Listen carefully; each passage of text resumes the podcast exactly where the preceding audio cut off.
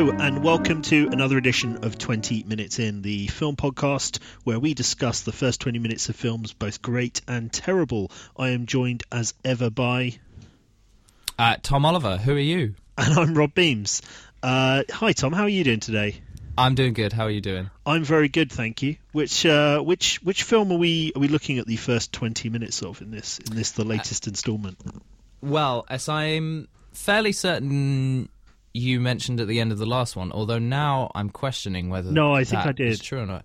We are talking about uh, Spike Lee's seminal 1989 classic uh, "Do the Right Thing." We we certainly are. We should we'll say up front. We uh, while we're not releasing this episode for a few weeks, uh, we are we are actually recording this the, the morning after the Oscars. So Yeah. uh, Spike Lee has actually been freshly uh, freshly honoured with uh, best adapted screenplay. Yeah, Uh, rightly so. I thought BlacKkKlansman was a really good film. Have you seen it yet? Yeah, yeah, I really enjoyed BlacKkKlansman actually. Yeah. um, it, it was actually uh, I watched it directly after doing the rewatch of Do the Right Thing for for this podcast, so Mm. it's kind of a quite a nice um, bookended uh, Spike Lee double bill. Excellent. Um, I was thinking um, just before we did this podcast because uh, he, you know he made pretty much uh, headline news with his. I mean, there is from the Oscar ceremony a lot of Spike Lee material coming our way. Uh, to consider, not least of all the outfit that he wore, which I thought was brilliant. Yeah, he did Um, look awesome. But also, as is Spike Lee's way, he had uh, very choice words for the Ultimate Best Picture winner, Green Book, um, which somewhat, crypt- I mean, not really cryptic, but um, I-, I think he was clearly quite drunk and uh, has been just v- very, very, very thinly veiled, kind of um, making his feelings clear about how he feels about Green Book. There's there's a lot of that. There's a lot of that coming out of the ceremony. I saw a, a screenshot uh, going around Twitter of um, I think it's Chadwick Boseman's reaction to Green Book winning. Oh, as well. really? Yeah, there's a lot of there's a lot of that going around. Uh, Yeah. on, on Twitter. It's a thing where um, not to get too distracted into a, a Green Book conversation. Uh, Twitter, film Twitter is reacting to Green Book winning as if it is a tragedy on the level of waking up to find that uh, Donald Trump's been elected or, or Brexit. You know what I mean? Yeah. yeah. like how oh god, I went to sleep thinking we lived in a Roma world, and now this. Yeah. you know. I wish Uh, this had actually happened three years ago, so then people could have included it, included it in their, um, you know, oh, this year we lost Bowie, we lost Prince, Donald Trump's president, Brexit happened, and Green Book won the Best Picture award. Yeah, it does feel in keeping with, with the kind of current end times vibe that, that the world is going with. Um, wow, but that is the, that is a damning, uh, that is a real condemnation. but it's but it's interesting because I while um, it's not fair to say it's retrospective backlash because people hated Green Book in the run up to the award as well. Yeah. But I think winning the award is definitely going to intensify the feeling that it's somehow like the worst film ever, and it's the worst film to win Yeah. the award, and it's the most racist movie made by white people about racial issues ever, and, and all of this. Um, and a lot of valid points are flying around in there. The film is deeply problematic in regards to how it sort of depicts race, but ultimately, it it isn't the worst film of the nominees. It's simply the most mediocre of all the nominees because Right. Bohemian Rhapsody is far and away the like on a technical level the worst film that was nominated. yeah and right? i was I, I mean it was a conflicting like i haven't seen green book but uh, from what i hear and the sense i get from the trailer it's not the best picture um but by bohemian rhapsody standards definitely not the worst. Like i was really conflicted like yeah bohemian rhapsody hasn't won but green book has won.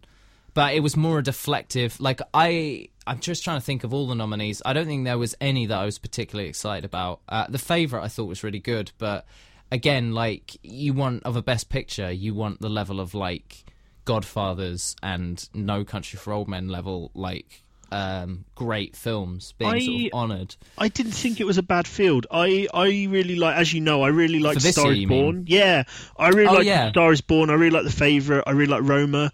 So I, Oh, God, yeah, I think there are, Roma. I think there are sort of three or maybe four BlacKkKlansman as well. I, I, I really enjoyed. I think there Yeah. were, were several other films in there that were very sort of worthy of that recognition. Sure. Uh, but the Academy seemed to be swaying towards. I mean, even Black Panther, which isn't even really my favorite Marvel movie, but I, I like. You know. Yeah. I wouldn't have been unhappy to see that pick up an award. I mean, that would have been quite a big deal for a, a genre movie of its kind and everything to get that Mm. kind of recognition. Um, but it seems that they just went for the just most beige movie out of the Yeah. entire lineup. Yeah, absolutely. The least controversial. Which Well- I guess speaks to just the amount of members that the Academy must have is like they're uh, like I was saying to you just before we started recording, like the um, like there's no way of I've found no compiled list of all Academy members, and I'm assuming that's because there are just like thousands and thousands of them by now, and uh, just all of them who put in their nominations and votes. It all comes out very, you know, there's no strong kind of feeling towards one film or the other. You know, it's dead center always. And Green Book feels, uh, if you were to sort of rank all the nominees, Green Book feels very dead center, you know, in quality terms.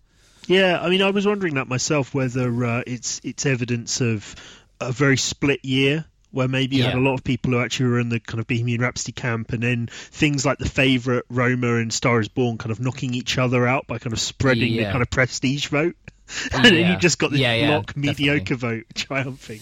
Yeah, Maybe I don't um, know, but I think a good segue onto talking about Do the Right Thing is is the fact that we're talking about this film in the shadow of not only Spike Lee's Oscar win, but the Best Picture win of a film that I think most who've seen it would agree does not have a particularly progressive view on racism. You know, Yeah. and those kind of issues. It's very much the safe um, film about the bad old racism rather than the contemporary racism, and the film that kind of is about a white character learning over the course of the narrative not to be so racist in a kind of a very Yeah. simple way. There's also a weird thing in Green Book that I've not heard too many people speaking about, but then I haven't necessarily looked in the right places. But something that really struck me when I was watching it as well was there's a thread in it that's about Viggo Mortensen's character teaching the Ali character um, how to be more black or better Right. as being black. like Yeah. uh, like the uh, the Ali character uh, doesn't like fried chicken and doesn't listen to black music, and, and Viggo Mortensen sort of teaches him to love these things. It's kind of very very Yeah. strange. That's Uh, especially now really that feels like really dangerous ground to tread if like because some i think there are a very small margin of filmmakers who can pull off that strange kind of like self-propagating satire on these ideas like but i don't think for all the love in the world that peter farrelly is that person like um yeah, it just feels like a very um, you know trying to be bold and daring in confronting these issues.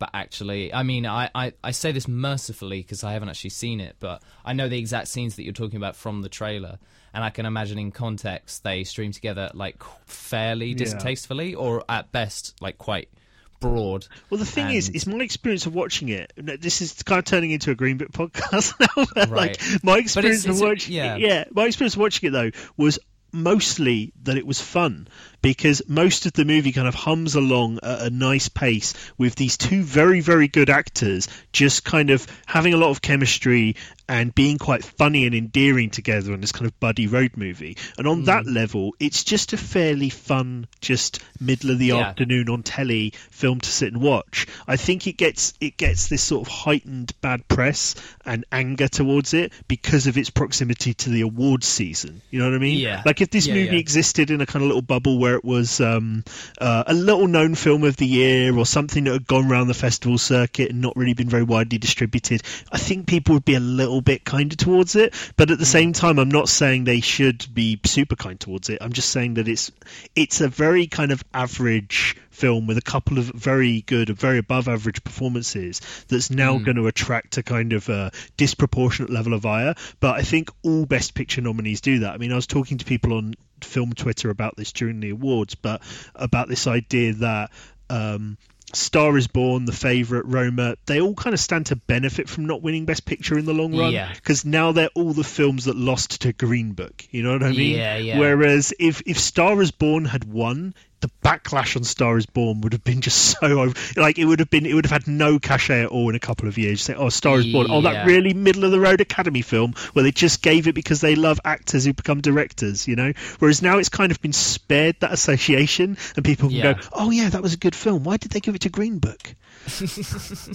Yeah, I feel like uh, it's weird how that works, isn't it? Hmm. Like, if A Star Is Born had uh, got it, then um, it would have just changed everyone's kind of feelings towards that film, which is uh, just part of the whole weird thing that the Oscars are, and just the relationship towards like films that you cherish and films that are kind of prestige. And anyway, I think the Um, danger of it is is that most people who care about film right now they know that Green Book's a pile of shit, but if you're talking about it in 50 years time and you're talking Yeah. about new young people coming up just wanting to watch films and get kind of embedded in the canon they'll Yeah. go back and try and watch they'll see things like the best picture nominees as a guide you know i know i did Right. when i was young Like, uh, oh, I want to see the things that have kind of been held up as important, and because it's hmm. a Best Picture winner, it starts to get built into all the montages and the, you know, the little, Yeah. the little kind of the film canon, as it were, starts to get folded in there by the the Academy and so forth, and then maybe that cements it as as maybe a, a more prestigious movie than it actually ought to well, be. Well, a funny and very uh, relevant comparison is the fact that, um, like Spike Lee said last night after uh, winning the screenplay award, and they they do that kind of like press wrap up type of thing when they all stand up and answer questions. Um, you know, he says every time somebody is driving.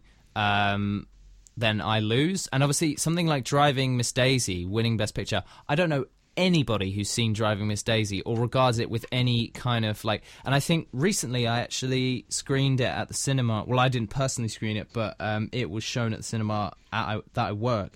And I was watching the first 10 minutes of it, and it is aged about as well as kind of a, like a a late 80s early 90s american um, sort of sitcom or like tv movie like it really is just not held together at all it does feel like a feel TV like- movie. yeah, Yeah. and I feel like Green Book will probably go a similar way, whereas Do the Right Thing obviously is just pretty solidly cemented in the canon, so to speak. Yeah, you're Like, right. That yeah. is, um, absolutely part of you know that that just is revisited constantly. Like I don't go two or three years without it sort of coming round to someone either talking about it or showing it or it becoming like you know. Well, I mean, I've worked at cinemas for a long time, and it always seems to pop up every Yeah. so often. Well, on film on film Twitter, the the there was a large, a kind of a sizable clamour last night for Spike Lee to be given Best Director. Um, Yeah. Not for BlacKkKlansman, but simply because people thought he sh- was owed one for what he'd done, particularly with Do the Right Thing. Yeah. Um, he also referenced Do the Right Thing in his speech. Uh, accepting his uh, best uh, adapted screenplay Oscar, he Yeah. talked about um, Donald Trump and the election coming up in 2020, and told everyone to do the right thing.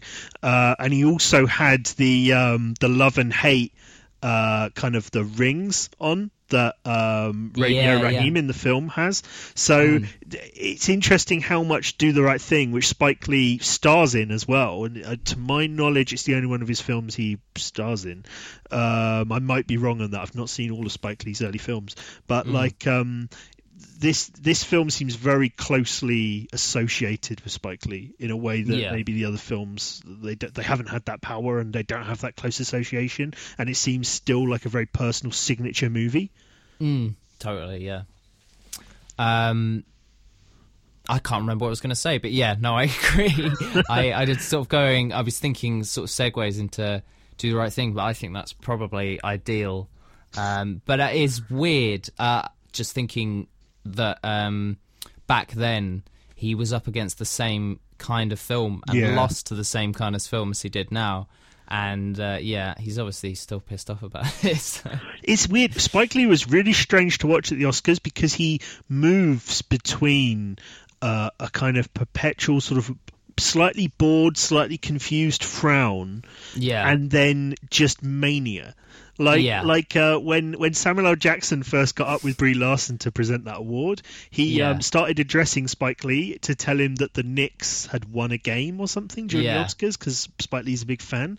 And Yeah. when Samuel L. Jackson started talking to him, he just the close up on him, he just looked like, oh, Spike Lee's pissed off. He's pissed off. He doesn't want to be talked to. He doesn't want a joke. But then as soon as Samuel L. Jackson said the Knicks had won, he like jumped out of his seat. You know, like he it's it's really great. Like as soon as he won the Oscar, he's like jumping up. And uh, at one point, I think, oh, who was it? Somebody came on stage. Barbra Streisand. She came on stage to present uh, uh, an award during the night, and she mentioned that uh, she had a close affinity with Spike Lee because they're both from Brooklyn. And when she said that, Spike Lee was like, "Woo!" You know, like, Yeah. like representing Brooklyn. Uh, it's it's weird. He, he does have this kind of real um, energy about him, but but also seems kind of intimidating. Like if I was asking Spike Lee a question on a red carpet, I would be really nervous because he does hmm. look like he is also thinking you're an idiot. Yeah. I feel like that is a good comparison for a lot of his filmography. Like, I feel like a lot of his films carry this, like, very uneven, unpredictable energy with them that you're never quite sure where they're going, and it feels like that you don't know if they're, like, you can't quite read them. Like, I'm talking sort of lower tier ones, definitely not Do the Right Thing. I think, for all intents and purposes, Do the Right Thing is as is has a really really strong grasp on what it's doing, which is kind of weird because I read that it was uh, it was written in like two weeks or something ridiculously quick. But he obviously just got his message. I feel like in this film he gets his message across like straight down the line, you know, like all the way. He just knows exactly what he's talking about.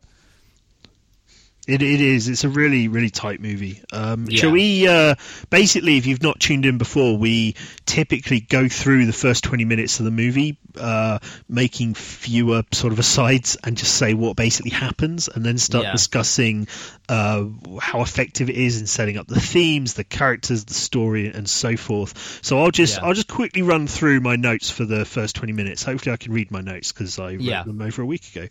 Uh, Yeah. So my handwriting is yeah, awful. same as mine. I've written Uh, mine on an envelope over my own address.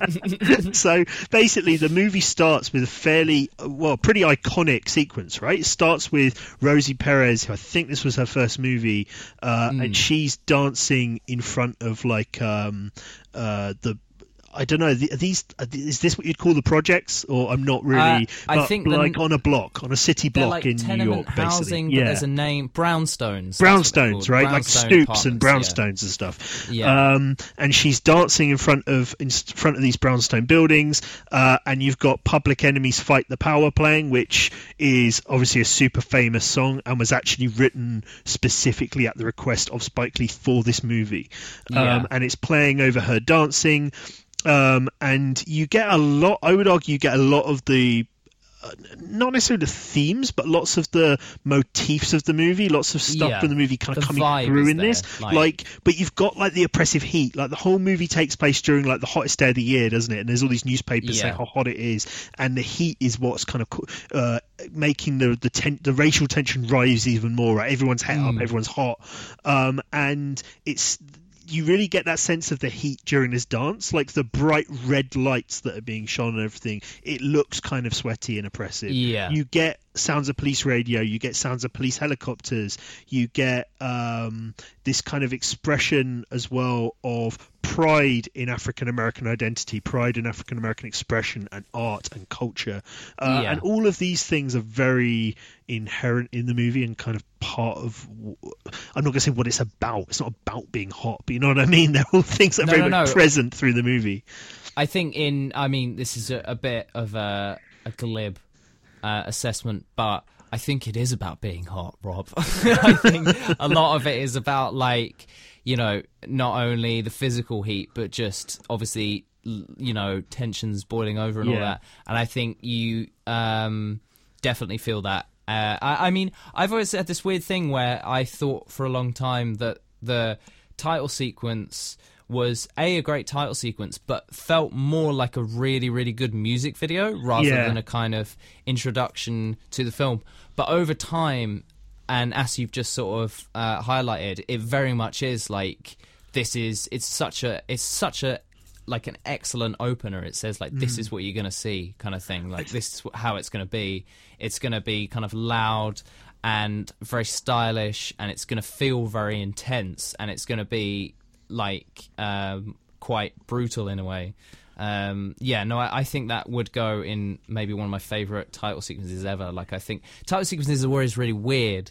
Like, you don't really see them anymore. They sort of just uh, most of the time they leave them until the end of the film, but sometimes they'll have them over the beginning. But actual outside of like Bond films, you don't really see title sort of sequences. It's like a really rare thing. They got, I think Um, they got killed by the first wave of superhero movies. You know, everything from Tim Burton's Batman to the original X Men and Spider Man films used to have Yeah. these really elaborate title sequences where, like, a, a camera would be going around a DNA strand or through a Yeah. web or around a maze for 20 minutes to the point where that was something that started to get parodied in trailers for comedies taking a piss out of superhero movies and things like Yeah. that. Kind of became, uh, I, I think it wore people's patience out for yeah it's it's quite tedious in all honesty. Like i have a soft spot because i kind of grew up around a time when title sequences were still a thing but um looking back it you are just a little bit like we're here now let's just kind of get on with it But but, I- there are still exceptions where you're like i do enjoy what's going on here in and of itself I think this so- is one of those for sure, especially Yeah. when you realise because because the song itself, the Public Enemy song "Fight the Power," is so famous outside of this movie. Like I Mm. knew that song before I'd seen this movie because of that as well.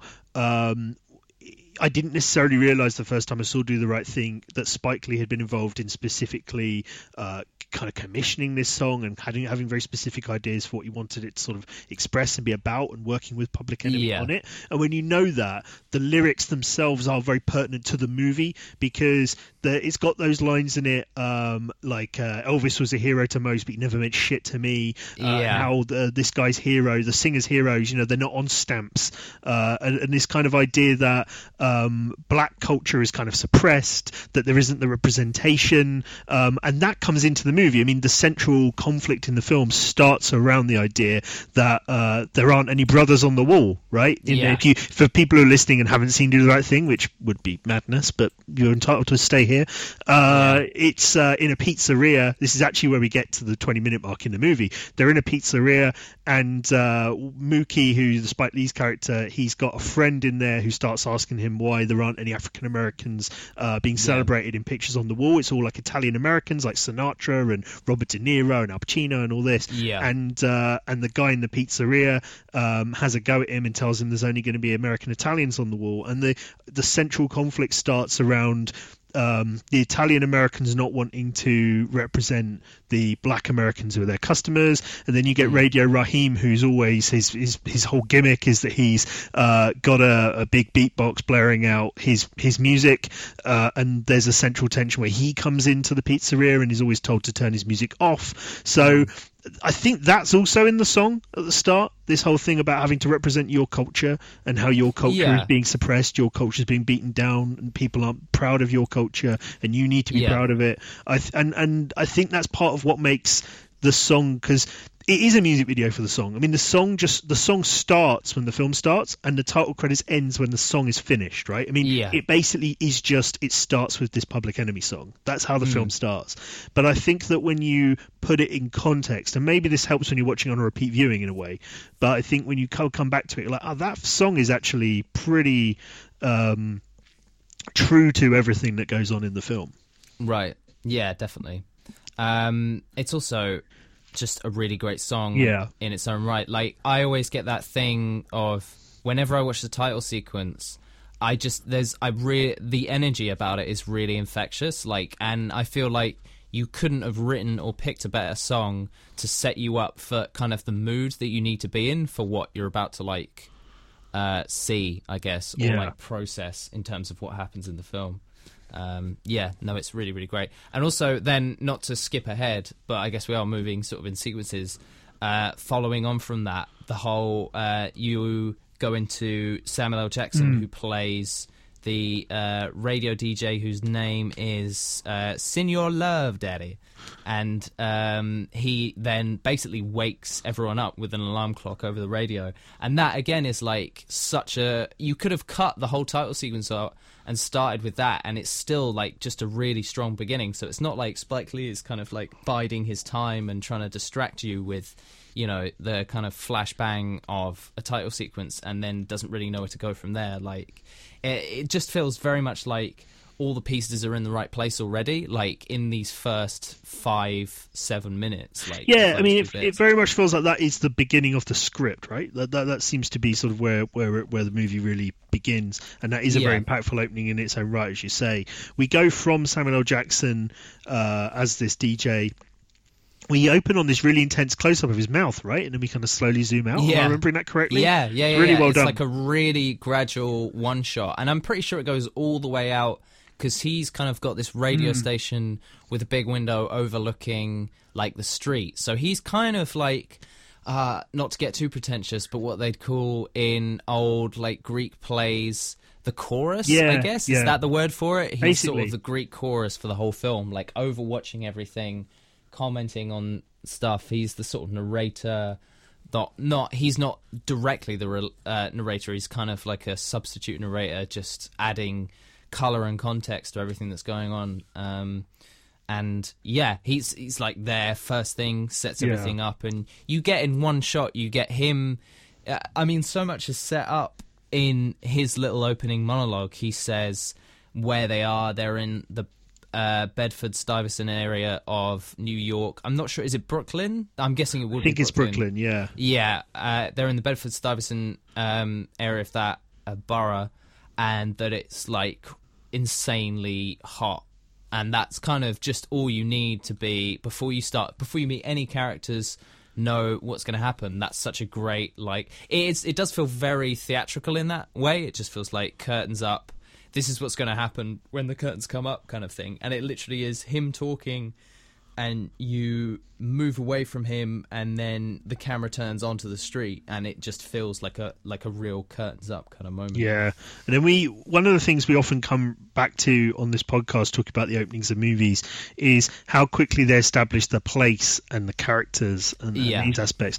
This film does the really good job of this. You get a really clear sense from the very beginning of the neighborhood, of the street that they're on, of the community, and so you Yeah. go from Sam Jackson, and establish him and the radio station, uh, and the fact that it's not not really shown people listening to him much, but you get the feeling that everyone listens to him because he seems to know everyone as well. Like he's commenting on specific characters in the street by name, saying, "Oh look, there goes uh, Radio Raheem. Oh, Mookie's coming by." So he, you Yeah. get you get this sense really quickly in the film that this is a community, which Yeah. is a big deal in the sense that um, I didn't really grow up in a community. You know what I mean? Like I grew up in a in a in a house on a street where I didn't necessarily know my neighbours to the left or to the right of me or opposite. Yeah. Uh, everyone kept to themselves. Kids didn't really necessarily go out and play in the street, and I think that's fairly common in a lot of I don't know, just like white neighbourhoods is too much of a generalisation. I don't know what American experience is like in white neighbourhoods in that way. Yeah. But it does definitely seem like in the world of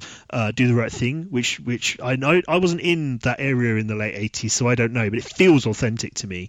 Uh, Yeah, you do get a sense of a community, a place where people genuinely all know each other, genuinely all know, you know kind of how everybody is, what everybody's doing, you know, um, and that's kind of quite appealing. It's something in the film that you get this sense of pride in the area, sense of pride in the street and in each other. Yeah.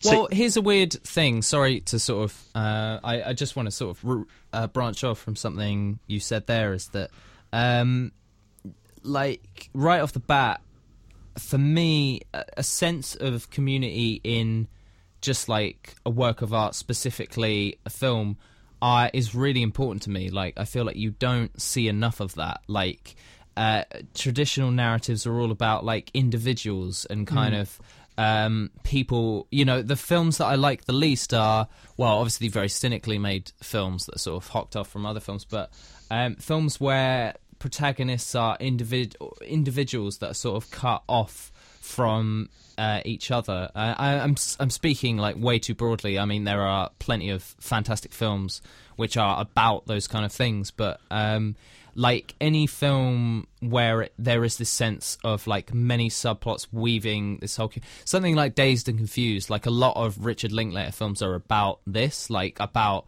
you know like not so much individuals but like the idea of people together like couples as in something like before sunrise or like a group of teenagers like who are all friends like in dazed and confused.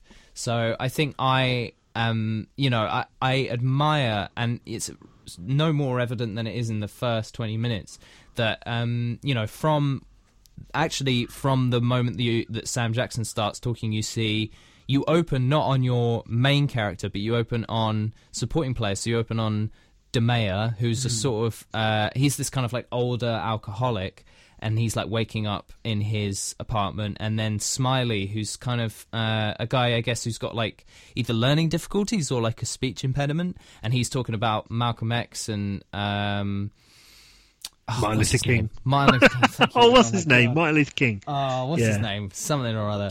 Um, and I, just love the boldness to not stick because Mookie, uh, without doubt, is the protagonist, but he again is sort of like um, anchored by all these different roles going on. And you know, throughout the film, Spike Lee could spend five or ten minutes away from that main character, just interested in all different things going on. Uh, and that's kind of film I don't think you see often enough, and I'm, you know, all for, frankly. Yeah, I, I would struggle to name a another film with such a clear sense of community as this one. Of a clear sense of a group of of people united by a shared sense of neighborhood and culture living in that close proximity and you do get a great sense of I talk about this all the time in this podcast but it it always means so much to me and makes films so much more grounded when you have a really clear consistent sense of space you get to Yeah. know very quickly in this movie um, the, the the street or the couple of streets that it's really set on um, Yeah. to the point where uh, everything makes a lot of spatial sense. Like you know, you've got those three uh, three old guys sitting in deck chairs in front of that red bright red wall during some of the film. Yeah. They're opposite the Korean grocer. The Korean grocer on the other side of it, on the corner, is opposite the pizza place, and the pizza place Yeah. is down the road from you know the, the the DJ and from where Mookie lives, and you get that sense very quickly, and it all it all makes sense when the camera Right. is out in the street. You've got a good sense of what's where in relation, and that that always sort of grounds a movie for me and makes me feel like Yeah. I'm watching a real place. It, it's it Yeah, that definitely. added uh, verisimilitude, you know. yeah, no, I agree. Um, but it's funny how all that stuff doesn't come together until the end. Like, I didn't realize until the end, and I won't spoil anything for anyone who hasn't seen it, but that the Korean grocer is opposite the pizza place. And then the uh, I'm I'm sure there's a shot where you see the big red wall with the three guys sitting in front of it opposite the Korean grocer, but you don't. You're obviously piecing this together as Yeah. you kind of go around. Well, when that becomes clear to me is when um, there's a scene where uh, John Turturro starts shouting at the. Um, I can't remember what you said the name of the character was, the one with the speech impediment. Smiley. Smiley. When Smiley's Yeah. outside at the window and he runs outside, she starts shouting at him, and then he starts shouting at the Koreans opposite, and then he starts shouting Oh, because the okay, guys yeah. on the red brick wall start shouting at him for harassing the kid, uh, and you kind of get that interplay. Then maybe sort of halfway Yeah. through the movie starts to to kind of piece itself together. But anyway, so you get Samuel L. Jackson on the radio, you get Ossie Davis, as you say, the this local kind of lovable drunk who everyone Yeah. more or less seems to well i was going to say everyone seems to like but then he does get heat from um uh she called mother sister? Sister, Mother Sister, yeah. and also from that gang of younger people includes martin lawrence. He seems to kind of Oh, get yeah. some ire from them. But generally he seems like a fairly beloved just local character. Um you do as you say you get smiley you get introduced to him. Standing in front of a church like this really uh there are some really memorable shots in this movie just really memorable images. Uh one Mm. of them is smiley when he's talking about martin luther king and um and malcolm x. Uh and you have that like uh that angle looking up at him the, the Yeah. kind of low angle looking up with the church looming over behind him um Mm. you get introduced to Mookie and his sister. Soon after that, you get introduced to John Turturro, his uh, who is the son of the pizzeria owner, uh, and his brother, who um, he has a kind of antagonistic relationship with, which is kind of a running relationship in the movie. Um, you get this great scene uh, where Mookie walks um, walks out of his apartment uh, to work, and then you kind of that's where you start piecing all these things together because he Yeah. walks out and he sees mother sister and he kind of walks down the street. You get a sense of everyone on the block, you know, as they sort of say hi to Yeah. Mookie. Um, Ossie Davis again that comes by. Uh, what's he called? Da Mayor. Da Mayor, yeah. Da Mayor. Comes by and argues with uh, with Mother Sister, played by Ruby Dee. And um, Hmm. it was interesting to me. Just it's, again, it's more sort of like trivia than than analysis. But Hmm. Ossie Davis and Ruby Dee were like married for most of their lives. They were sort of uh, up until the point of their deaths. Uh, so Yeah. it's kind of there's a lot of charisma between the two of them and obvious love between the two of them. I felt like you get. I really like that little subplot between the two of them and their relationship in this film. Yeah. Um, you get uh, Rosie Perez's character, who is Mookie's girlfriend. Also, you know, she's got a kid with Mookie. Uh, you get her Right, arguing with her mother. They are they're Latino, right? They're not. Um, Yeah. like African American, they're Latino, and then you get to the uh, the three dudes in front of the red brick wall, uh, Yeah. and they're sitting out on these deck chairs talking about, among other things, climate change, which I thought was interesting. It's Yeah, like yeah. this is already something people were very aware of. You know, Yeah, yeah. It, it wasn't, Wow. you know, it's kind of uh, it's talked about these days almost like it's controversial. You know, it gets, kind of gets both Yeah. sides. Uh, people say, Well, oh, no well, one, you know, no one believe? talks about the ozone layer anymore. Like That that, I remember one, in the '90s was Yeah. like the big concern that we're gonna burn a hole in the ozone layer. No one gives a shit about the Which- ozone layer. That sounds Like, when you say back on it, that does sound like the plot of like just a bad '90s sci-fi film, doesn't it? I'm pretty sure that um, Is it Waterworld to do with that? Maybe. Um, I I have a feeling like that. Um, not the Marvel Avengers, but the Avengers that was adapted from the TV series Yes. with um, Ralph Fiennes and Uma Thurman. Yeah. Sean Connery is the villain who wants to control the weather by just burning a hole in the ozone layer. Like that's how he will manipulate the weather is by destroying the ozone layer or something like that. That is Um, uh, very. That's how you know your your plot is very nineties. Um, so you you get those guys. Uh, chatting. I I one of them's an immigrant, right? These three guys. Um, I can. I'm really bad with the names of the actors involved, but you've What? Got one Yeah. of them is from The Wire.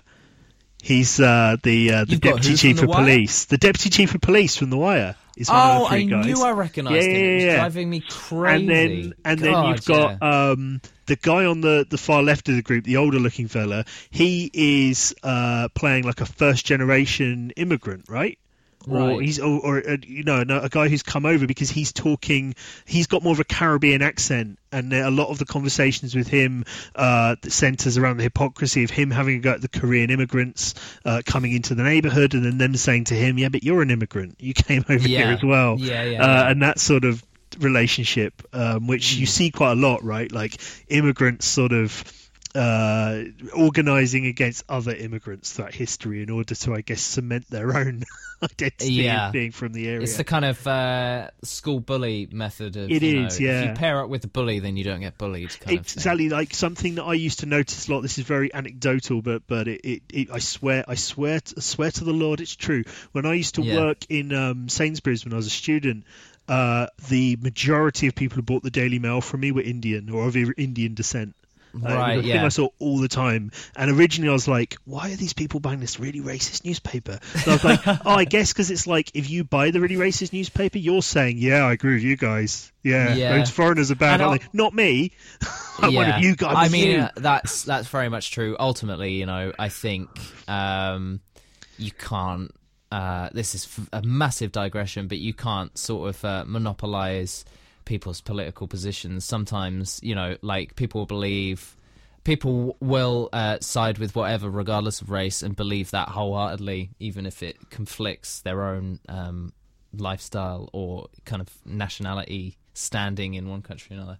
Um, that's kind of just the way it is. It's a weird thing, but um, yeah, people are gonna believe what they want, and that's the price of democracy. But I do, I do think there is a, a recurring theme of people um, looking to. I'm not saying they're doing it consciously, even like I'm not even saying they're Sure. cynically going, "Oh, I better side with them so I don't look like a foreigner." But yeah, people do kind of understandably uh, when they feel that maybe they're under the cosh or they don't know if they fit in or they're an outsider. Yeah. Sometimes the reaction to that is to see if you can make yourself an insider, right? See if you can Yeah. pass. Like one of the easiest ways I would imagine to combat some people you hear at your work being a bit racist about black people if you're Indian is possibly to walk over to them and go, yeah, black Yeah. people. You know what I mean? I'm with you guys on that. On them. Yeah, I mean, it really strikes at kind of like uh, just the whole kind of pointlessness of racism in the Well, first. yeah. You know, just how completely arbitrary the whole thing is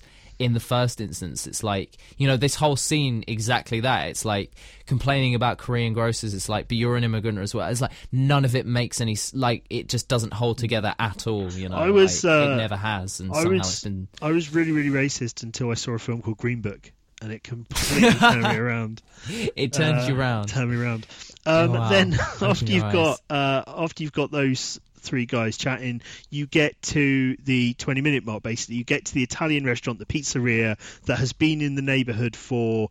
Uh, Several decades, right? It's been there a long time. The guy is he called Gino? What's the. Well, I, oh, uh, oh God, what is his name? Danny Aiello. Um, yeah, the, the Sal. name- He's Sal, Sal. Sal, of course, Sal. Yeah, so Sal's Sal, Pizzeria, Sal's Pizzeria. So Sal is uh, he's been there for for several decades, and he's very proud of his relationship to the neighbourhood and the fact he's still there. But he, but his son's mostly his son, played by John Turturro, who is just a Yeah. massive overt racist.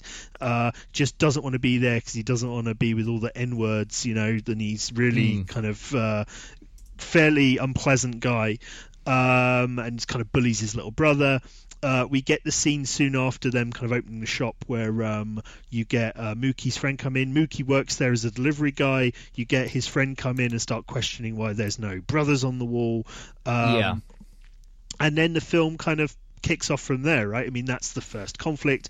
And to talk about that first 20 minutes in terms of uh, what it establishes, I think we have established here the neighborhood very clearly. I think the space of everything's very good. I think Mm. we've met most of the principal characters. Is uh, Yeah. is Radio Raheem in this first? I haven't got a note Yeah, of it. He's he in is. that. Um, yeah, because Mookie meets him on his way to work, right? Yeah, and Yeah. also I have a feeling that Samuel he passes Samuel L. Jackson's window and he uh, makes he sort of notices him and makes comments about him. yeah.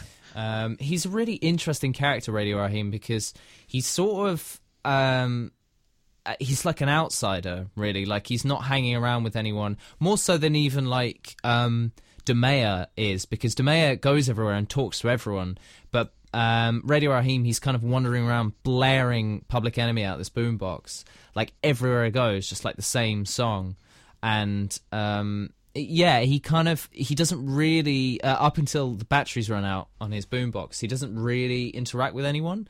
Um, so obviously, I mean, I think I don't know. We we don't have to go too much into the ending, but I may have to give some kind of spoiler Oh warning. no, I think spoilers be damned. I mean, if you're watching this, uh, if you're listening to this, sorry, it's probably uh, f- fairly open space to talk about the movie in total. I Yeah, think. unless you're some kind of maniac who who can't watch the first 20 minutes of any film and has been wishing for some podcast to break it down in Break it down detail. for you. for for those out there of that ilk, I apologize. But obviously, he is kind of the outsider who avoids everyone and ends up in the end getting um, murdered by the police, who sort of cart him away because they they um, are breaking up. Well, full disclosure: the whole shop, the pizzeria, um, sort of erupts into a riot, a mini riot on the street, and is torched to the ground. The police show up and uh, Radio Raheem, I think, is fighting uh, with someone, and so the police uh, take a baton around his neck and basically strangle him to death. And then realizing they've accidentally killed him, they chuck him in the car and then drive off. So he is the crux of like, um, or actually no, I'm getting this wrong. I'm getting the chronology wrong. Sorry, that the burning down of the pizzeria happens before. Happens uh, after. Happens after. Sorry, yeah, Yeah, it happens after that. It's kind of the riot is um, caused by the of death of, of yeah. Raheem. Yeah, to some Um, extent. He's also so got of- the uh, the love and hate rings on, which are kind of part of the theme of the film.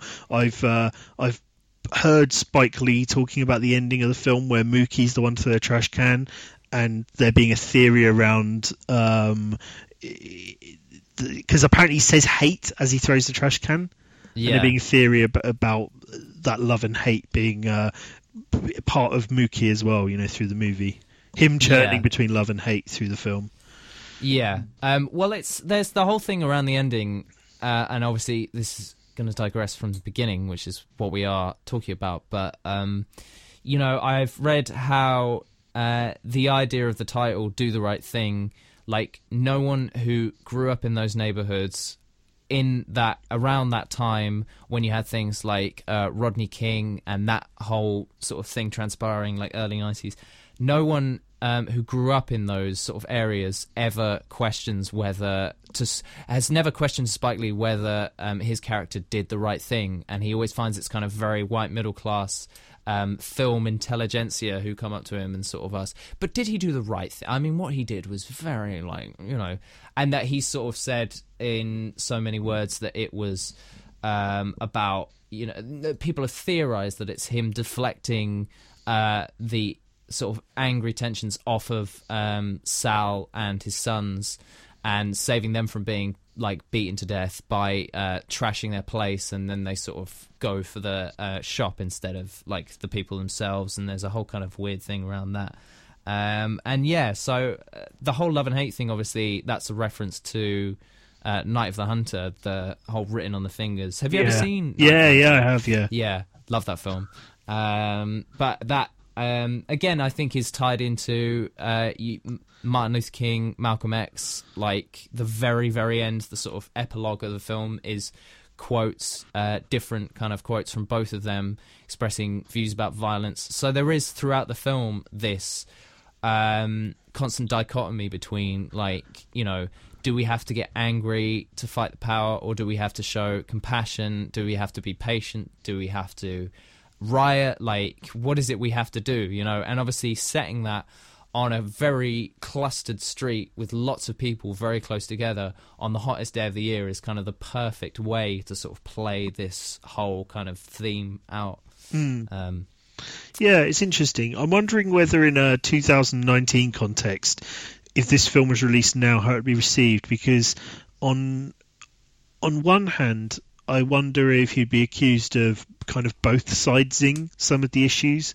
Like he has Mm. that sequence where I think fairly famous sequence in the film where um, you get loads of racial epithets just said to the camera by different people. So you get Yeah. the ones from the Italian Americans towards the African Americans. You get the you get the Korean uh, guy. I can't, I can't remember who he's slagging off, but you get all these different uh, guys. yeah, I think coming out he's just these- hating on the Jews. I think he's Yeah. just like Jewish people coming in, yeah, and messing get, up my shop you or get whatever. the African American guy talking about the uh, the white guy, I think. But you get you get this um, you get this sequence of just that would seem to suggest on a admittedly a very shallow read, it would seem to suggest a kind of everyone's racist. Look at just all the equal Yeah. racists, uh, and then the fact as well that at the end of the film, you, obviously you get the police brutality, and you see some of the endemic kind of ways in which the black people in the neighborhood obviously don't feel respected or or, or, or part of the society but at the Mm. same time you also do de- have a depiction of them rioting and uh, throwing the trash can through the window burning the place down you have the depiction of Radio Raheem goes in and the fight starts because he walks into somebody's private business with very loud music and won't turn it off which to me would just seem kind of rude. you know what I mean? So there's a kind of there's an element here where I wonder it came out now whether people would say is Spike Lee by presenting the racism as complicated, by presenting the behavior of the black characters as well as being part of a complicated system of hmm. lots of people rubbing each other the wrong way, is is it in some way letting us off the hook, you know? Well, I feel like what is so great about this film is that it does basically just say exactly what you just said is that this these all these issues are really like from a social standpoint are really complicated. They have massive historical precedent.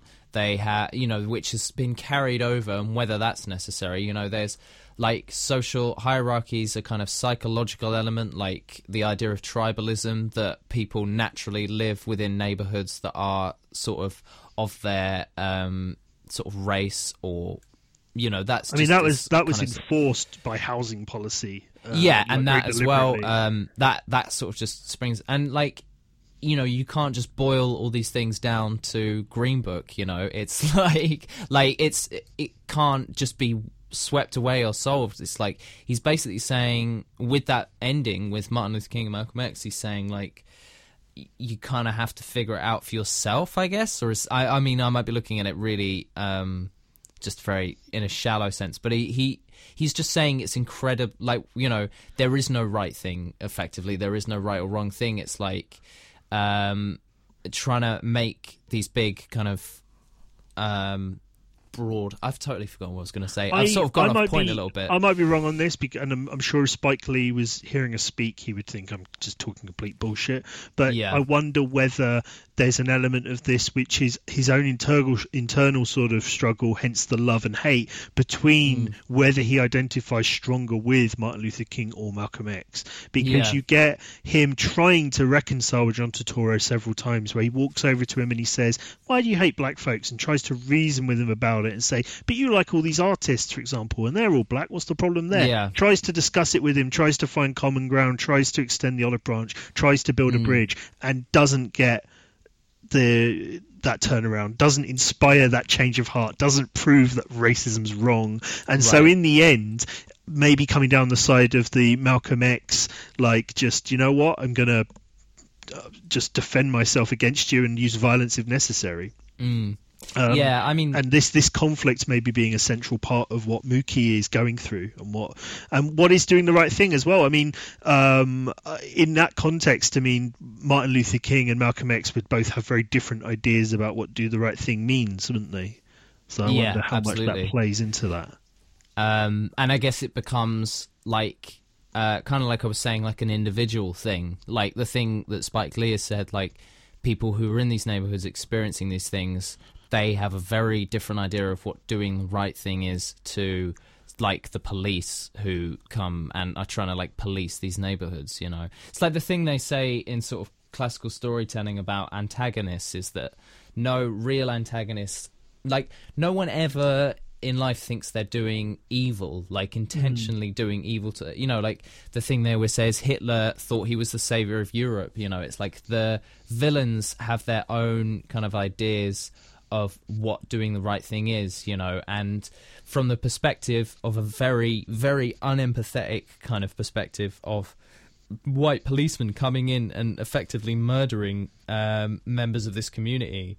There obviously there are consequences that they're aware of, but they uh, they just see themselves as policing this like out of control neighborhood, you know. So, mm. um, I mean, it's one. I obviously no one's going to empathize with that, but it's like what is doing the right thing. And um, one thing uh, I wanted to say or ask you even is um, specific to the 20 minutes of um, this film is how you think balancing lots how like because this film balances a lot of different subplots threads really well and what is it about sort of multi-strand narratives that work as well as this film does because it's something I've always been fascinated by. Like that it could go. I feel like it's on the precipice of going so wrong and just being so overblown and confusing. So, what is it you think like about?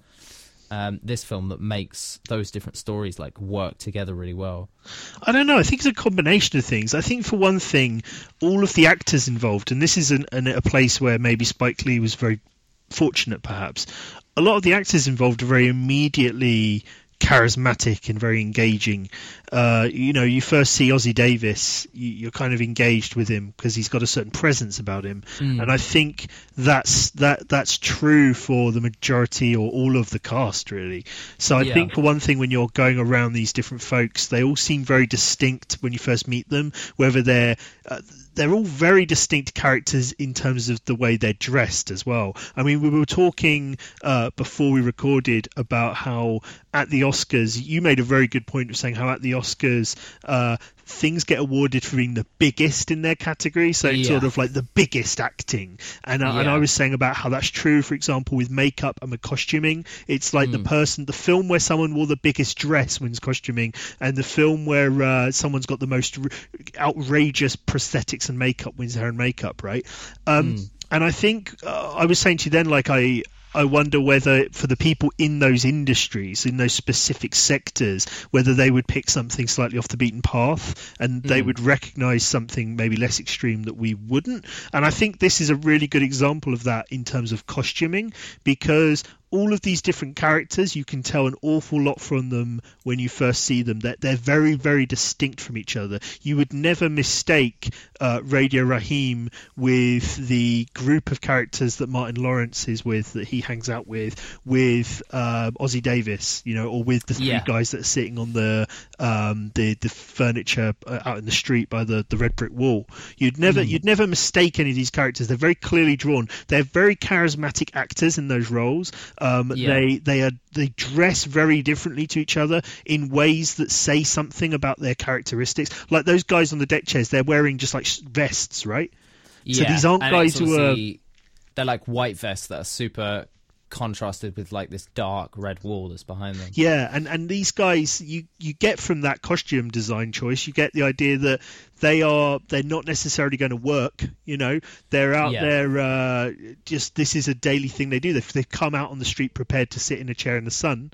You know, Yeah. um, that this is something you kind of get something from the way that they have been dressed and presented to you that kind of suggests the way these guys behave, the way these guys live, the way these guys interact with the rest of the, Mm. the area. The same thing with uh, Ossie Davis kind of dressing up kind of dapper.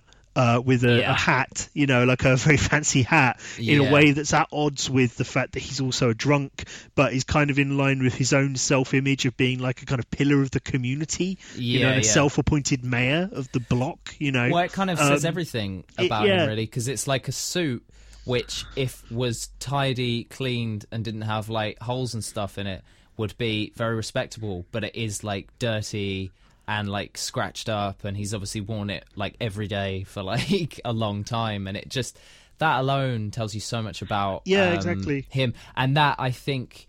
I mean, the, the thing with costume design and uh, makeup as well is it is a really overlooked kind of block of uh, the filmmaking process next to something like uh, you know more sort of admired like cinematography, for example, because it does so much to tell you about the people. Like something I didn't realize until about a week ago is um, in Jurassic Park, little Timmy is uh, dressed up to look similar to um, Sam Neill's character, um, Dr. Yeah. Grant, like because he obviously admires him. And that little detail, and I've seen that film hundreds of times, I never picked up on that he was doing that to sort of impress um, Dr. Grant. And I just thought that's such a clever bit because there's no way that kind of detail is in the scripts. Like, generally, a shooting script is boiled down to just like who's where and what they're saying and um, that kind of thing is a really clever bit of costuming. And in a film like this, which um, is dealing with uh, lots of different characters, you have to make all of their all of their little stories have to feel distinct, so that you don't feel like you're watching the same thing at different turns. You know, exactly. So I think, like for example, if you um, there's a certain strand of actors in Hollywood who I would just get confused interchangeably between them. They Yeah. tend to be uh, kind of young white men. um, There's a whole bunch of them that I would struggle to pick out of a lineup, more or less. And I Yeah, think if you know were cutting exactly towards mean, yeah. actors like that, like a typical like rom com lead love interest A, yeah, right? Who and you like put young adult sort of yeah, and you put yeah. six of him in this movie in these different parts, and in all of those parts he was dressed in a sharp suit.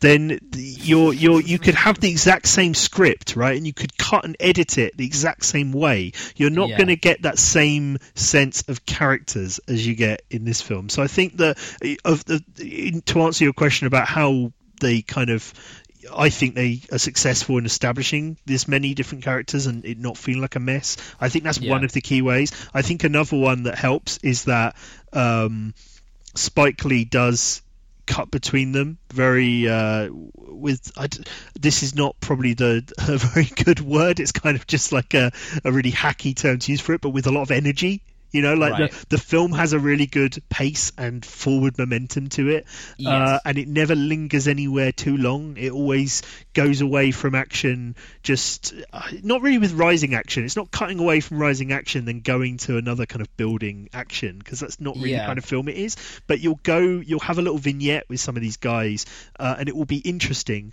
and it leaves before it stops being interesting. You know what I mean? I feel like obviously this film is like thirty years old, nearly.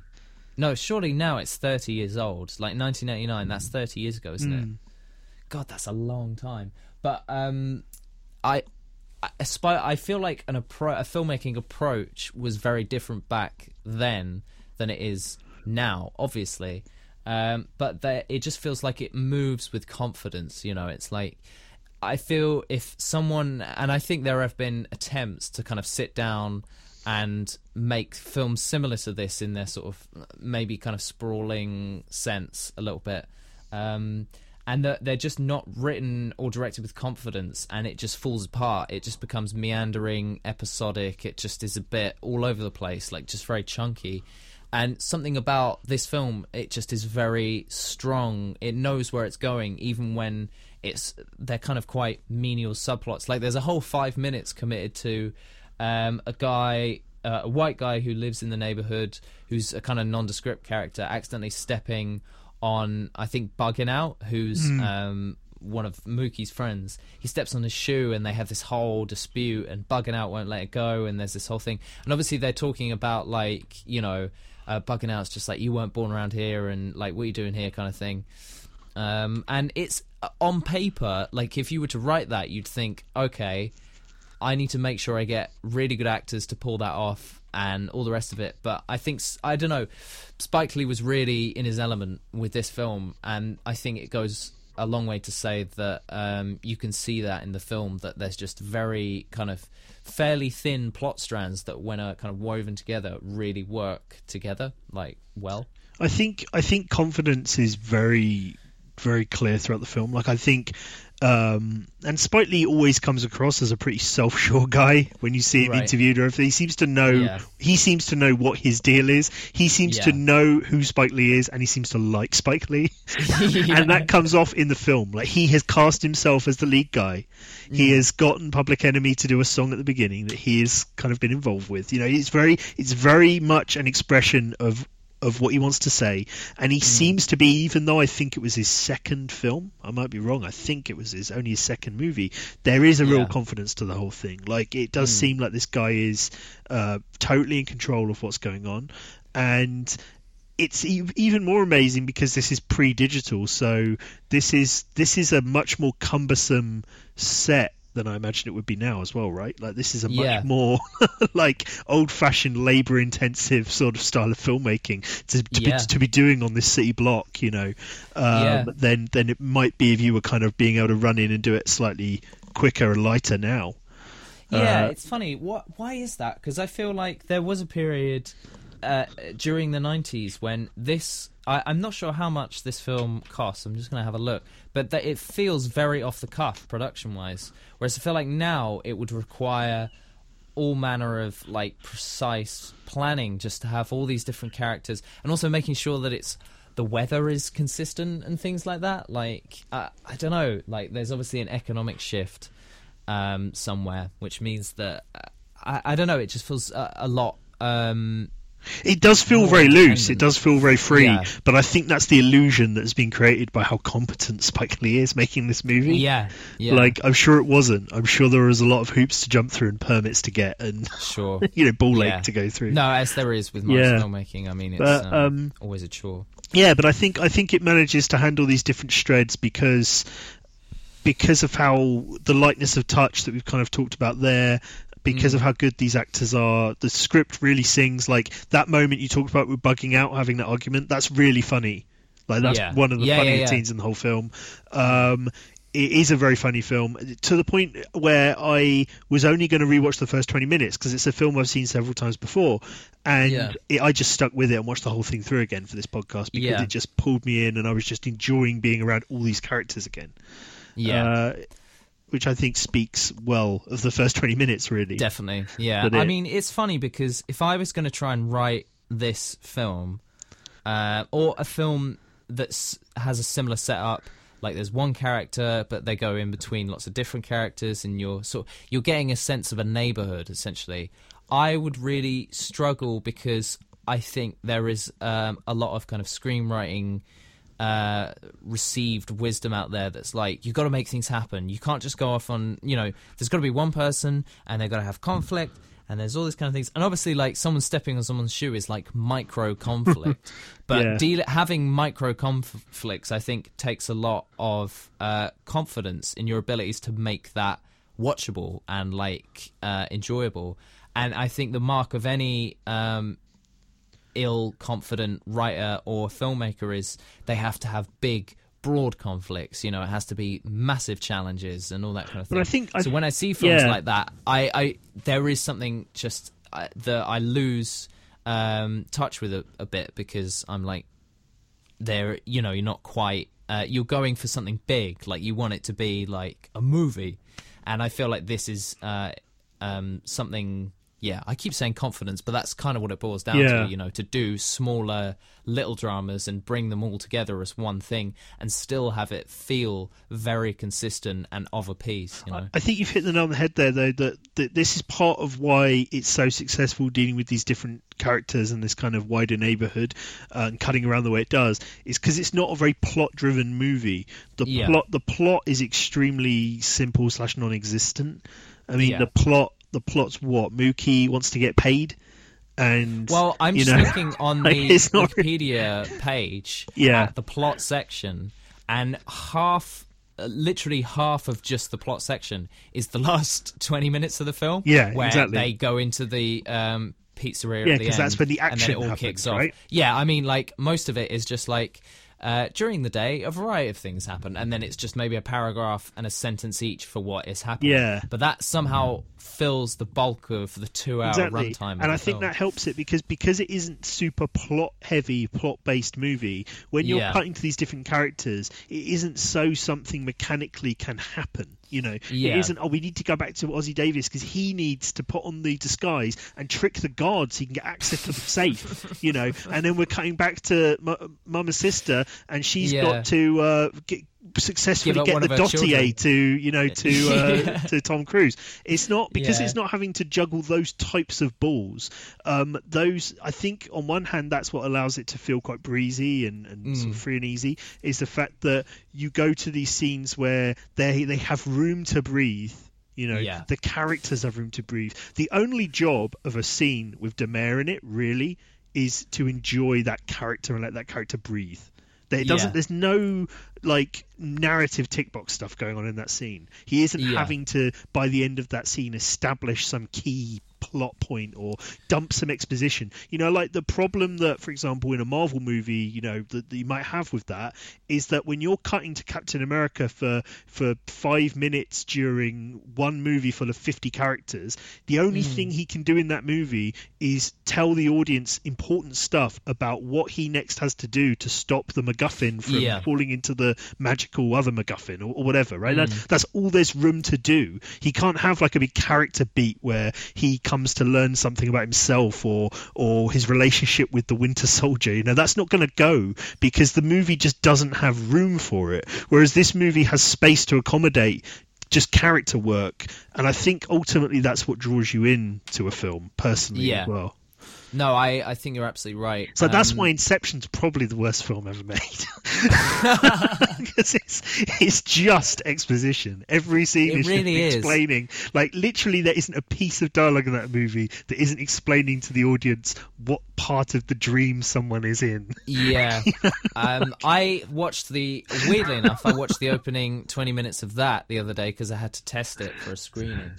And um, there are, I mean, at any point, it's just that there's, I think it's maybe one of the only films I've ever seen without a subtext. Like, there's nothing going on under the surface. Like, whether it's character motivation or internal sort of life or whatever, everything is spelt out. Like, um, I mean, this is a weird uh, jump from this film to that film, but I, I was just sort of um, on your point. Like, it was a thought. But I think I Um, think it is kind of randomly sort of relevant there. Like I think I think that that is the difference between something like this and something like that, right? Yeah. And I think that's also why, and this is where I'm just going to enter snob territory and be a complete asshole. But I think that's also why something like uh, Do the Right Thing has trouble finding as big an audience as something like Inception, because Right. when people ask the question, and you'll you'll have run into this all your life as well, when someone Yeah. asks you the question, "What's that film about?" What they mean is literally the stuff on the Wikipedia about Do the Right Thing, right? Yeah. That's what they mean. What's the film about? The film is about racial tensions in a neighborhood and they burn down a pizzeria because of some Yeah. racism and the police kill a guy. That's what the film's about. But that's not what the film's about. You know, Yeah. the film is about the themes of the film. The film is about the way it makes you feel about the characters and the neighborhood. Yeah. And I think the thing is, is, is not to rag on Inception. You know, I don't genuinely think it's the worst film ever made. That was, you know, no, exaggeration yeah. for effect. But like, Inception is a film that is about the very complicated plot of Inception. And people Yeah. like that because people like to feel smart and people like to feel like plot matters a lot. You know, Yeah. whereas whereas mean- do the right thing is, and I know like these are chalk and cheese, like there's no reason to be comparing these two movies, but Yeah. do the right thing is in the other camp of film. It's in the camp of film that is about um, sitting back, thinking about it, as pretentious as that sounds, about what the themes of the movie are, about enjoying the characters, and it's a Yeah. different a different vibe, isn't it? I mean, like, his, just to add on to what you're saying, historically, f- cinema has primarily been about, like, it's a sideshow. You know, there's always been inceptions throughout history, which are like, um, we just need to have purely plot so that people stay with it and, like, enjoy themselves. And, uh, you know, when sort of art film kind of came in and invaded the whole process, um, you know, it's uh, people have had this weird aversion to any uh, film where you are forced to engage with things beyond just pure entertainment, because that it's you know cinema has established itself as an entertainment kind of medium. Um, and so, when a film like this, which I think strides those two sort of um, arenas like as well as it does, um, I don't know. I mean, it obviously didn't have trouble finding an audience because it made like forty million against Oh, yeah. six million. So I mean, it, Like, like, I feel, well. I feel I was kind of almost implying "Do the Right Thing" was some sort of flop back then, which wasn't really no, my no, no. point. But, yeah, your yeah. point comparison to something like Inception is important because a film that is meandering like this film is, like people feel as though they don't want to spend time in a neighborhood. They want to spend time in dreams or in space or like um, you know being Batman or whatever it's going to be. Uh, whatever whatever mood Christopher Nolan's in that week, you know. um, and so it does take i mean i feel like in more amateurish hands namely someone like me um, was to try and do a film like this there is the intention to do a film about um, a neighborhood that's very low key but sort of received knowledge of narrative like you know nowadays I think someone to try and make this they'd they'd feel compelled to start with the riot and then just have things really kick off and that's your inciting incident. It's a big riot and then focus on that.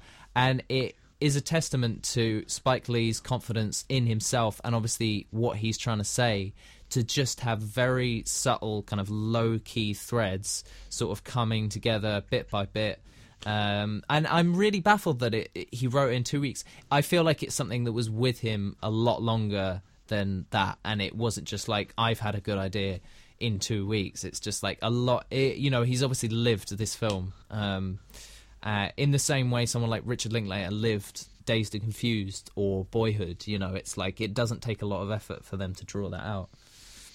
Yeah, I think there's a thing to go back to the kind of Oscars that we were talking about at the beginning. There, there definitely seems to be a trend, and this isn't always the case, but there does seem to be a trend of you do your best work, and then 15, 20, 30 years later, you win your Oscar for a bad film. yeah.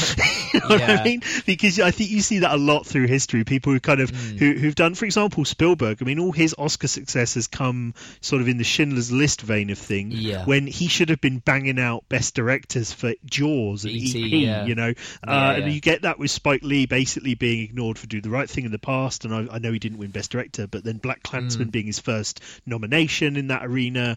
Um, the other examples in this escape me right now, but I know there are legion. of them. Scorsese's one. Scorsese with Um, Departed. and Scorsese's a big one yeah. because uh, as we were trawling through, um, you know, Oscar ceremonies, been and gone, um, and to, I didn't realize. I thought that things like Taxi Driver and Raging Bull had just been outright ignored in the past, but they were nominated for Best Picture and just didn't win. And then suddenly it's like, well, he's made this film called The Departed. I suppose now's the time to give him one. He's quite old, you know. He might not Yeah.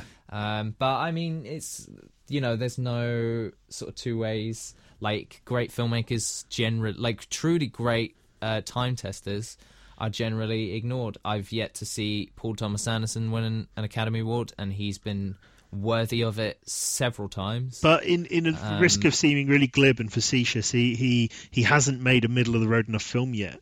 Like Paul Thomas Well, that's it, Anderson, yeah. Paul Thomas Anderson, in ten years' time, when he's making his his shittest film that just stars like it just stars like an elderly English actress as a royal, then Yeah. then he'll win. Which is not, by the way, a backhanded on Olivia Colman. She's fucking awesome, and the favourite's Yeah. really good. But there is a trend for like things like um, Judi Dench winning for being in Shakespeare in Love for two minutes as the Queen Yeah, that sort of thing. You know, when he makes Just his play a version royal. of Always that. play a royal. Yeah, Uh, that seems to be the running, um, like you know, the foot in the door. if you play someone of the royal family, you're in.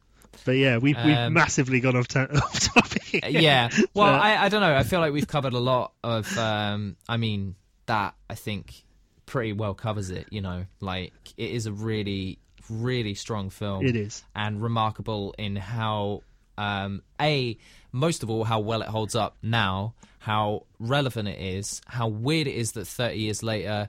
Basically, the same, a very similar thing has happened to Spike Lee. Although I think people will revisit BlacKkKlansman a lot, I don't think to the ex- it will become a classic to the extent of Do the Right Thing. No, Um, but I think And- that speaks louder for how great Do the Right Thing is than than as Yeah. a snub on BlacKkKlansman. I Yeah, feel with Black yeah. Klansman, um, it's a such a, bit ridiculous like bar to meet. It is, but also I think it's a little bit like some of the um, faint praise that some of the better late Woody Allen films received. In that, if if a random if a random new New York filmmaker had come out with one of the lesser good sort of recent Woody Allen movies, it would be hmm. heralded as oh, here's someone to watch, you know. But Yeah. it, not because it's in comparison to Annie Hall. You know what I mean? It's in comparison Yeah. to Manhattan. So it takes Yeah. on a different, a whole different thing. Like if BlacKkKlansman was the work of a new first time young black New York director, people would go, oh, that's a really effective movie. You know, that's really Yeah. interesting. Especially um, next to, I mean, both Spike Lee and Woody Allen. Obviously, not quite to the extent that Woody Allen has, but Spike Lee, I think, for the last ten or so years, has put out either a documentary or a feature film Hmm. every year. And has been met with little or no reception at all, Yeah. like no real box office drop. It's kind of like you notice because it's Spike Lee, and then I, I mean it speaks quite loudly to the politics of filmmaking that uh, then one of those should have the kind of pull of I think Jordan Peele's producer on that, and Yeah. uh, you know some names got involved, and um, you know suddenly it's kind of an Oscar campaign type of deal. I Yeah, suppose. Jordan I mean, Peele become forget- a powerhouse, right? I mean, two years in a row nominated for Best yeah. Picture as a producer, yeah, he's on a roll. and that Us looks really good. This is really Yeah. on tangent now, but Us looks Well, really good. Yeah, it it's kind of it, it is and it isn't. I mean, it's a similar sort of sphere of filmmaking, um, you know, and um, it does look really good. And the trailer's really, really scary, like really quite terrifying. But yeah, I think that I think that about wraps up uh, do the right thing. Yeah. I think I think sort of just in summary of that first twenty minutes, I do think it's a really effective setup. I do think you Yeah. get so much information about who everybody is, what everybody's doing, um, the themes of the, the film get established, and at the end of that twenty minutes, you have the first conflict of the film, the first real sort of point of plot, really, which is Yeah. them saying, "Hey, why aren't there any brothers on the wall?" Which is what kicks off the end of the film. So it does. We we somehow we hit on this twenty minutes in thing almost at random originally, but there Mm. there does seem to be that it is the point where the the plot starts moving and the the people I are would say established in, in all films. of the really good films Yeah. that we like really solid classics, you do see a very distinct turn towards where this film's going to go at the 20 minute mark. Like with the Master, it was he, you know, Joaquin Phoenix Getting on gets the boat, wasn't it? where Yeah. he's going to meet the Master. Um, I can't remember what the one for Seven Samurai. I think it was they were in the um, village. It's yeah. It's they were- basically the Seven Samurai point was when the villagers are now in town looking for the samurai, which is Oh, has a it lot was set up it was before just that. before um, the leader Takashi becomes the leader Shimura goes to yeah um, rescue when the baby. he rescues the baby. Yeah, it's at that point as well. Um, and Jurassic Park was when they see the dinosaurs for the first It time. is, it's and it's so like good. You realize so there is a common thing. What's the worst one we've done? Pixels. Pixels, What happens? What happens at twenty minutes Nothing. in Pixels? No, but this is this is what started. This is if you didn't listen to our first episode, this is what started the podcast because Pixels. We were watching it together, and we were amazed that twenty minutes in, almost nothing. what actually was it at the twenty? Was it just Adam I Sandler think was installing a TV? I think it's like Adam. I think it might be Adam Sandler and Kevin James talking about how Kevin James is now the president and Adam Sandler's right. a cable guy Yeah, yeah, yeah. or something. So they there you go, young budding filmmakers. Make your twenty minutes. Your twenty minutes precious. So do we? Do we need to? We've done a few good films on the I bounce. thought you were going to say, do we ever need to do another podcast? Because we We've done figured it. it out. We've figured it We've out. unraveled the mystery of twenty minutes No, I was going to say, do we need to go back to doing a, a bad film? Do we need to? Uh, because we've done Pixels, but then we did Jurassic Park, the uh, Takahata film only yesterday, The Master. Oh, Ready Player One was shit. Okay, we did that recently. Seven Player One, Samurai, yeah. and then our last episode was Cloud Atlas. So uh, Yeah. I don't know. Any if you're listening and you have any suggestions for us, let us know. We do have a Twitter that's now quite active. I live tweeted the Oscars uh, to an audience of no one, so please come and hang out with me. Uh, it's twenty underscore minutes underscore in is the uh, the Twitter handle. If you have any suggestions for us or things you'd like us to to consider covering, then please do let us know. Tom, do you have any uh, any thoughts on where we could go from here? Oh, film wise. Yeah, Do you know what? On, on the basis of what we just said, I want to find a film that is uh, irredeemably terrible that has a really solid 20 minute point where you're like okay every moment of this film is agony but it is it's going somewhere I'm- it's going somewhere I'm not. s I Um, yeah, I'm. I, I thought uh, because you were saying oh, every minute up to, up to there's of agony. I was thinking you meant what films are really bad but have a solid beginning. And there's I'm Yeah, not suggesting we would. yeah. I'm not suggesting we would do this because we've already done Jurassic Park. But Jurassic Park three fools me every time I watch it into thinking it's actually not as bad as I remember. Because the first sort of probably 20 minutes of that movie is Yeah. pretty good actors. You've got William H Macy, Téa Leoni, Sam Neill. They are having some fairly okay dialogue scenes. It's written by Alexander Payne, isn't it, or something mad?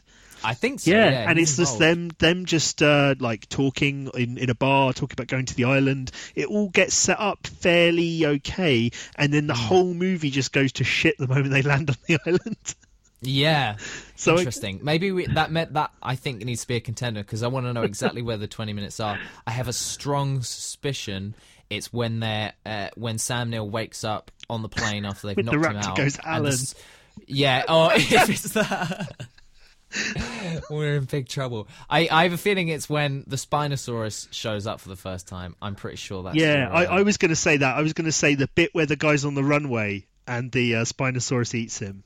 Probably. That's I probably it. guarantee it I'm just looking at um, I'm just looking at a list you sent me comparing our Letterboxd uh, best rated films yeah uh, to see if there's anything here that that would be uh, would be good to cover. I'll throw this out, and, and if anyone is listening, and they want to uh, pick one on our on our social media. We have on here. We've not done a Kubrick yet, have we? We have. I Have don't think we have. Don't think we have. Well, I know what you're going to say, and it's definitely a good one to start with his films. If you, if the one I think you're going to say is the one you're Well, going to say, I'm torn because you've on this list is both Barry Lyndon and 2001. I, I thought you were going to say Barry I Lyndon, was but yeah, I was going to say 2001, but then when you said I know what you're going to say, I thought, yeah, I am a Barry Lyndon guy. you're a Barry Lyndon I'm a man. Barry Lyndon man. I'm a Barry Lyndon man. This is my son. I'm a Lyndon man. I'm a Lyndon man. It's my Um, son Barry. Sorry, sorry everyone. so uh, yeah, we've got some. Oh, we've got Dark Knight on this list actually. Do we? We've got Dark, Dark Knight might be Oh. interesting. I don't. I, I- I couldn't tell you off the top of my head what the first 20 minutes is. Is the first 20 minutes just the Joker robbing that bank? That is a pretty strong opener. Um, I don't know if that goes all the way up to 20 minutes, but I think it would cover the bulk of it. And then from there, you start getting involved in like, what's with all these bank robberies? What's with this Joker? Who is he? What's up? When do you, what's Uh, the first time you see Batman in the Dark Knight? I can't remember. Oh man, it has been a while since I've for a long it. time. You've But, also got on this uh, list uh, Gravity, which I've not seen since I saw it at the cinema, so I would not be adverse to rewatching Gravity. Sure. Um, there's also The Conversation that I've not seen in a very long time. Night of the Hunter, which you just mentioned. If Mm. Yeah. anyone uh, feels strongly about any of these, then um, let us know on Twitter. Uh, otherwise, we will we will debate amongst ourselves uh, offline. figure it We'll figure it all out. I would also like to say on a non um, film related note, congratulations for getting number one on Tetris 99. I've been following your Instagram progress and I've been waiting for the day. And uh, just yesterday, I think it finally happened. So I- congrats, yeah. I, I've now I've now finished first on Tetris 99 after many many uh, second place finishes over the last week. um, yeah, thank you. I just look That at it when. I see other people playing it. I just look at it like the worst kind of like you know like when uh, in Good Will Hunting when he's solving those weird equations on the chalkboard. That's what it looks like to me. So It's the it's the only game I've genuinely been preparing for my whole life. Like it finally got because the thing is these these all these other battle royales like PUBG and Fortnite, I'm useless in them. I will always be killed by somebody way better at the game than me, way before the end. Whereas Tetris, I've played it so long all through my life quite consistently. I'm like, yeah, I'm here now. I've done the training. I've put the time in. Yeah. and I'm Um, still not I've- that good. But I did finish first once. That is pretty. I, I, hats off. I mean, that's a big deal. I think um, I'm about to clock 200 hours on Breath of the Wild, so Nice. that's not much of an accomplishment. Is this but, a you know, new uh, new segment on the pod where we talk about what video games we're playing? this I think we should minutes. end. Like, where are you on Breath of the Wild? Well, um, yeah. What are the first thought that video, video games really throw the 20 minutes in thing for a loop, right? Because the first Yeah. 20 minutes of video games, you've probably just learnt the controls and watched a cutscene. yeah. like, Um, I think we should get a Twitter poll going that the we should do a, a sub segment where we assess the first twenty minutes of a video game, Yeah. and that people on Twitter should vote for it. Um, The first- until they start doing that. the first 20 minutes of Breath in the Wild is, I think, a fairly long cutscene, and then you wake up like in a. Are you in the nude, or are you like a blue tunic in Well, like a it's not it's not a long cutscene at all. Actually, you wake up in your little resurrection pod. And then you're instantly given the Sheikah slate, Oh, which right, is kind of yeah. substitute for your switch. Yeah. And then you've got to learn how to climb, and you get. Oh, so uh, you don't get a cutscene, you? You just get dropped in. basically you just go That's- for oh, it and then there's a little bit of dialogue with the old man later but then he's just like yeah just get on with it like this is the area you can't leave yet so just do it There's an interesting um, thing with the freedom. very little uh, hand holding Yeah, there's an interesting thing with the freedom of an open interactive world like that where the the potentially a player could leave that cave and walk to the left, go the complete wrong direction and just go to the other end of the map and have a very bad time. But yeah the game designers lead you with lots of things light and the way that the path is laid out and the just kind of the landscape to Yeah. so that your first 20 minutes were probably very similar to mine because I of things so, that yeah. we didn't even know we were doing on purpose. Because Well, it kind of leads you yeah. down the hill you can find an axe you talk to an old man you know these things are kind of laid on even though you're not necessarily conscious of that fact when you start playing. Um i did watch uh just the other day a speed run of the whole game. So the you know for anyone who doesn't know and it's like that game you can um, skip the entire game and go straight to the last boss and complete it like in an hour. I watched someone do it in about 30 minutes. So the first 20 minutes of that were incredibly rigorous glitching, hacking of the game to skip a lot of things and then uh, going straight to the very final boss. So the first 20 minutes of that game, dependent on your experience level, um, vary greatly. You're not sort of guided through long, arduous cutscenes and then having to do tutorial segments. You pretty much just dropped in, and it's just like get on with it. So there you go, everyone. There's our uh, that wraps up our gaming segment of 20 minutes here. that wraps up the Do the Right Thing podcast. Uh, yeah. yeah. Well, I'd love to see a Do the Right Thing open world game for the Switch. video game, yeah. Just a pizza delivery man going from place to place. Exactly. Press R2 to throw the trash can. All right then. Well, uh, thank you very much for listening, and if you've stuck through our gaming segment, uh, thank you very much indeed. Achievement unlocked.